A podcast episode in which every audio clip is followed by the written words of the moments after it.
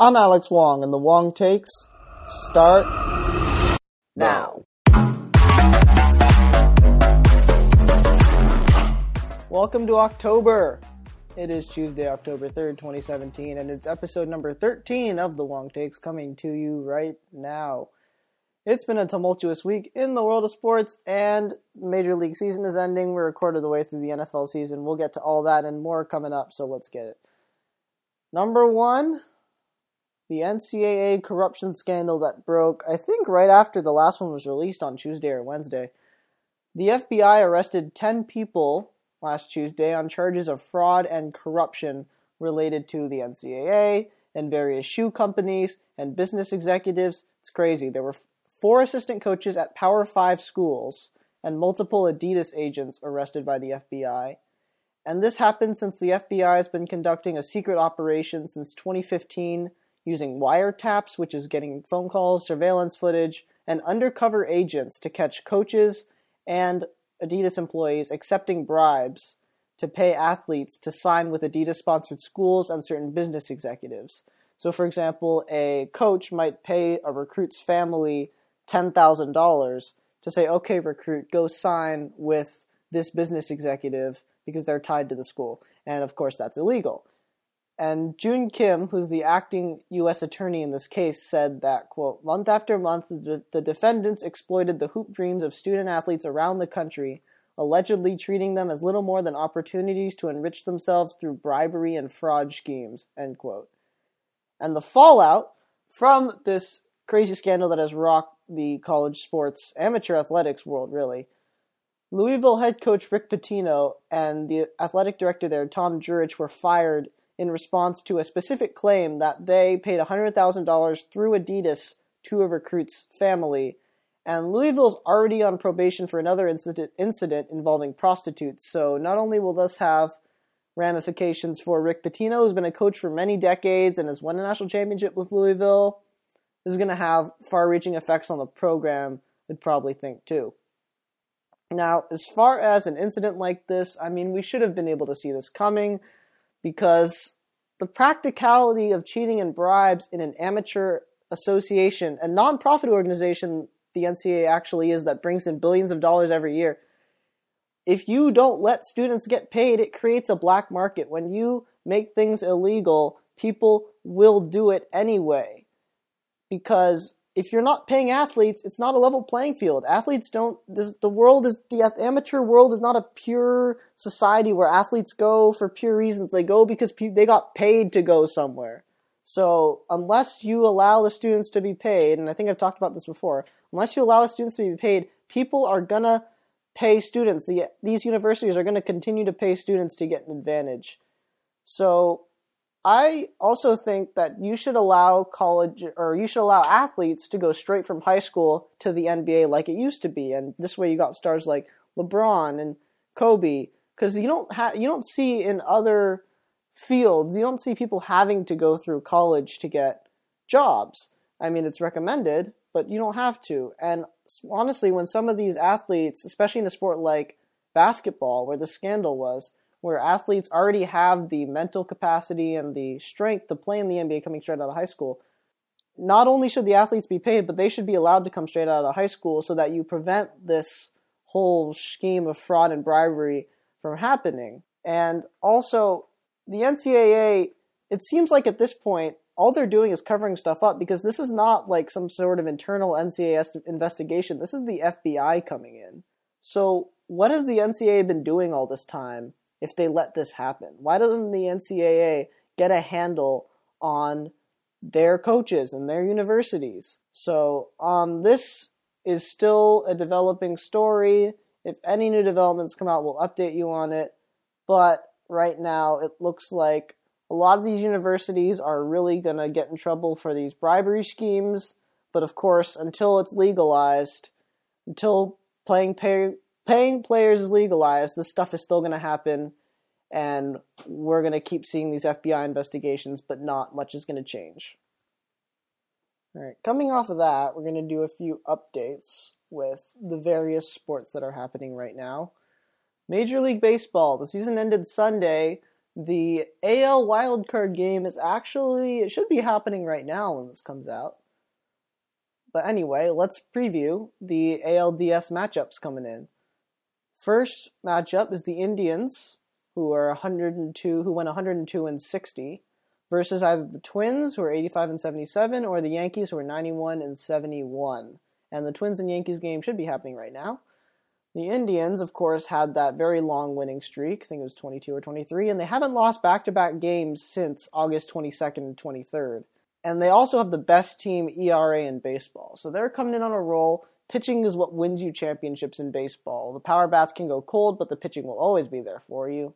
Interestingly, with the Twins and the Yankees, the Twins lost 100 games last year and the Yankees missed the playoffs. So both of these teams came off disappointing campaigns to make the playoffs. The Twins behind their young stars and their speed, and the Yankees behind Aaron Judge and Gary Sanchez, the rookies. And as far as the series, I'm going Indians in four. I don't think the Twins or the Yankees really possess a reliable enough rotation and not a formidable opponent for the Indians, who have emerged as a powerhouse not only this year but last year, so they've got the playoff experience, and that's that series. Next up, the other American League Division Series. The Astros, who went 101 and 60 versus the Red Sox, went 93 and 69 in the regular season. This is an intriguing matchup. The Astros scored more runs, or the most runs in the major leagues, by 35 runs, and they had the best batting average by 9 percentage points. So this is a very good hitting team behind their young stars, Altuve, Springer, Correa, and Bergman, or Bregman. And the Red Sox, won the AL East for the second straight year over the division rival, the Yankees. And this is actually the first time ever since the, for the division's history in 1969 that a team has won the AL East two consecutive, or sorry, the first time the Red Sox have won the AL East two consecutive years since the division's beginning. As for the series, I'm going Astros in five. I think the Astros will struggle with the top of the Red Sox rotation, like Chris Sale, but their hitting and speed is too much, and they won 100 games this year, so they had to win that for a reason. They've been really good at home. And the whole Houston City, of course, will be behind them after the devastation that was Harvey. Moving over to the NL, the Dodgers, who went 104 and 58, they actually slowed down at the end of the regular season. And versus the Diamondbacks, who went 93 and 69, or the Rockies, who went 87 and 75. That wild card game is tomorrow. It's a divisional matchup. No matter who wins the wild card game, both of the teams will be from the NL West. So this series will be more even than what the records show, what people say, because these teams have faced each other so much that they're going to know each other and there's going to be uh, some intensity in the air. And these teams were really good during the regular season. The Dodgers actually had the second best pitching staff by ERA, I believe, second or third. So this is going to be a lot of fun. The Dodgers started the season 91 and 36 and limped to the end of the year. However, I don't think this should carry over to the postseason because normally the postseason is like a whole new year. But we've also seen the Dodgers struggle in the playoffs before, so I'm worried about them getting past a division foe. Regardless of who wins the wild card games, the Dodgers are going to face hitters who have had big years. For the Diamondbacks, JD Martinez actually slugged 690 on the year. He kind of had an undercover good year after being traded. And Paul Goldschmidt, the consistent all star for the Arizona Diamondbacks, who haven't been good in the past, so he hasn't gotten much of the national spotlight, especially being in the southwest of the United States. But he had a quietly amazing year 120 RBIs, the fourth most in the league. And the Rockies aren't so bad either. Charlie Blackmon, their leadoff hitter, actually hit 331 this year and slugged 601, which is nothing to be ashamed of. And of course, of course, Nolan Arenado, the Gold Glove winning third baseman, where the Rockies had 132 RBIs on the year, the second most in the league. So you're going to see big RBI guys, you're going to see big power guys against the Dodgers. And I'm actually going Dodgers in five for this one because, like the Astros, they've just got too much talent up and down the lineup, too many power arms, Yu Darvish, Alex Wood, Clayton Kershaw. It's going to be too much for whoever they're facing, but this one I wouldn't be surprised if we see an upset. And the final division series the Washington Nationals, who went 97 and 65, versus the Chicago Cubs, who went 92 and 70 and are coming off a World Series victory last season. The Nationals have had a lot of time to relax. They've had the division clinch for three weeks. The Miami Marlins, who were the second best team in the NL East, were couldn't keep up with them despite Giancarlo Stanton's efforts. And they actually finished with the second best record in franchise history, so another team that's kind of gone under the radar. The Cubs had the best second half record in the National League at 49 and 24. So after a lackluster first half, they're coming in hot, and then maybe they're starting to get some of that playoff mojo back.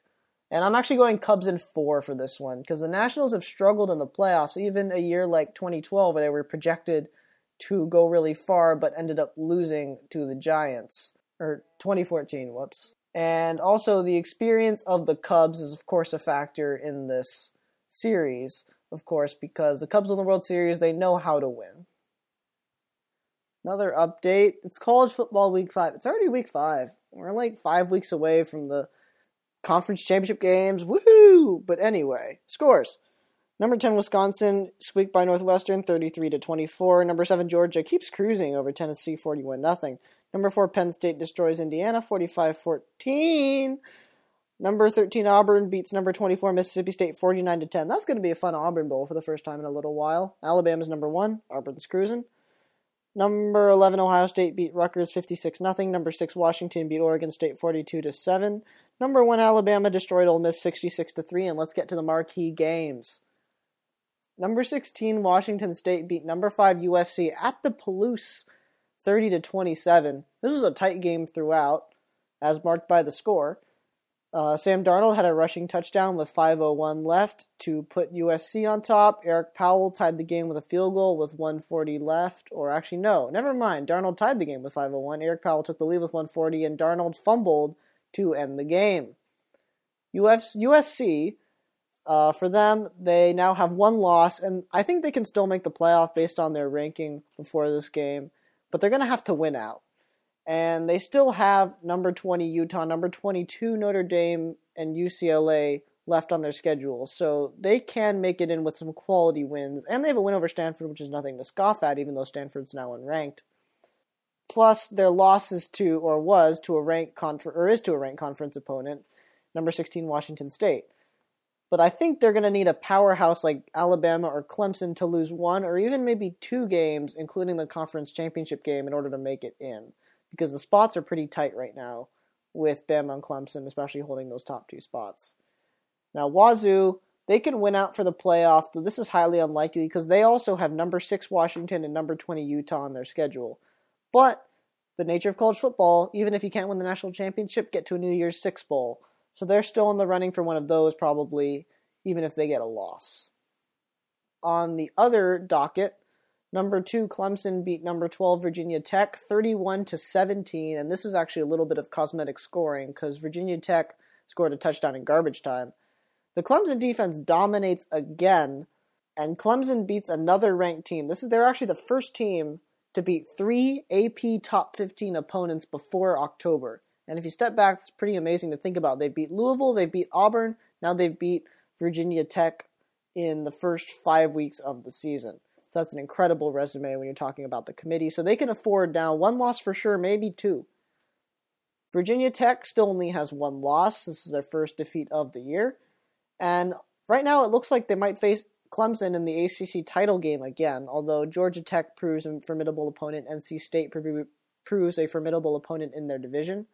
So they both have a tough schedule left and it looks like we're going to have a lot of fun in the ACC and in the Power 5 conferences roll into the end of the year. Finally, in the major topics, we are a quarter of the way through the NFL season. Whew. Anyway, season update, we're going to go rapid fire through the divisions. Let's go. The AFC East, Buffalo is actually at the top of the division at 3 and 1, especially with the surprise win over the Falcons. And the Patriots defense has really struggled this year, netting them two losses at home, so they're two and two. The New York Jets are actually two and two to everyone's surprise, and Miami is one and two right now. In the AFC West, the Chiefs are the only undefeated team left over at four and zero. Oh. Denver is sitting pretty at three and one. Oakland offense is struggling. Derek Carr's out two to six weeks, so that's gonna suck. And the LA Chargers, who have virtually no fans in their home city, are 0 and 4. In the AFC North, the Steelers look like the only playoff contender in that division because Baltimore is struggling. They're at two and two. Cincinnati and Cleveland are just horrible. Cincinnati only has a win because they played the Browns. And Pittsburgh's three and one. They still have Big Ben, they still have AB, they still have Le'Veon, they're going to contend in the playoffs. In the AFC South, this is kind of a disgusting division, except for the Houston Texans, as Deshaun Watson has really risen up. He had a really good fantasy week last week. If you play fantasy, you know what I'm talking about. But he's going to take over that division because Jacksonville, Blake Bortles' throwing motion is going to keep holding his team back, although he's had some good performances. Tennessee, Marcus Mariota is a franchise quarterback, but he's not a Super Bowl winning franchise quarterback, and he's barely a playoff contending franchise quarterback, in my opinion. Meanwhile, Indianapolis, as long as Andrew Luck is out, they're not going to be able to contend. Although, as long if Andrew Luck comes back, maybe they are not in too deep of a hole at one and three right now. In the NFC, moving on to the East, there's really no early favorite in this in this division except for maybe the Dallas Cowboys, but they have a rough schedule ahead. The Redskins, the Chiefs, and the Falcons are on their schedule coming up. So this is going to be a tight race going down. The New York Giants have surprised at 0 4. I like Washington, especially Kirk Cousins. He usually comes into his own toward the end of the year. And right now, Philadelphia is at the top of the division, but I don't think that can last for long. Meanwhile, in the NFC West, this is also a division where there's really no clear favorite right now, even though the Seahawks look good in their Monday night or their Sunday night win against the Indianapolis Colts. Their defense has struggled, and they're playing in a division like this, in a conference like this. If your defense isn't good, you're going to get let down. San Francisco's at 0 and 4, Arizona's at 2 and 2, and the LA Rams at 3 and 1. I really like their offense with Watkins, Gurley, and Goff, but we'll see if they can keep it going through the whole year. The NFC North right now looks like a two-team race between the Lions and the Packers, both at 3 and 1. The Lions may actually have a decent chance to win the division this year. Matthew Stafford showing up especially after that big new contract that would incentivize anybody. Meanwhile, Minnesota just took a huge hit losing Dalvin Cook, so I think that may knock them out of the race. And Chicago, the Chicago Bears are at 1 and 3. I'm really excited about the debut of Mitchell Trubisky coming this week instead of Mike Glennon. So we'll see if he can be a Deshaun Watson esque player and maybe lead Chicago to be a contender in the division this year. In the NFC South, the Falcons, of course, are the favorites coming off a Super Bowl loss. However, the Panthers had a surprise win over the Patriots this weekend in Foxborough, and they sit at the top of the division at 3 and 1. Tampa Bay is at 2 and 1, and the New Orleans Saints, who have kind of struggled all around and They've made a habit of outscoring people, but they haven't been able to do it effectively this year. They sit at two and two, and that is the season update. It looks like I think we're going to be doing this every four weeks, kind of rapid fire like this. But we'll go back to highlighting the marquee games next week. All right, with that wrapped up, let's get to the quick take. Here we go. Oh boy. Mark Cuban says he's, quote, considering, end quote, running for president, but he isn't committed. Wow. After the election of Donald Trump in the most recent election, we're starting to see more and more people actually who are entertainers, who are business moguls, who made a ton, a ton of money, using their popularity to boost to possibly a politician. Kanye 2020 didn't seem so real a few years ago, but now it really could. But anyway, Cuban said, quote, yes, considering yes, end quote, when asked if he might run, and he's not ready to commit to it. However, Mark Cuban has been staunchly anti Trump, and I really think that I don't think him becoming a president would be good for the country per se, because I think you've seen we've seen this throughout history where people are always anti-establishment. And I think if you need to counteract what Trump has brought into the White House, not necessarily with his policy or with his beliefs, but with the paparazzi and the kind of demeaning of the presidential position. I don't know if adding another business mogul is going to boost that position back up to maybe where it was a few years ago. Also, Mark Cuban, he's an outspoken guy. I like him. He's a lot of fun. But I don't know if running for president might be the best idea. Okay. That was a very quick, quick take. But anyway, thanks for listening. Don't forget to send in questions via the email, thewongtakes at gmail.com. Don't forget to check out the Patreon, Patreon, P-A-T-R-E-O-N dot com slash the Wong Takes. Check out the website, thewongtakes.wixsite.com slash the. You can send questions via the email, the Patreon feed, or go to the website. There's a way to send questions there. I would highly recommend that you check it out, and I will see you next week.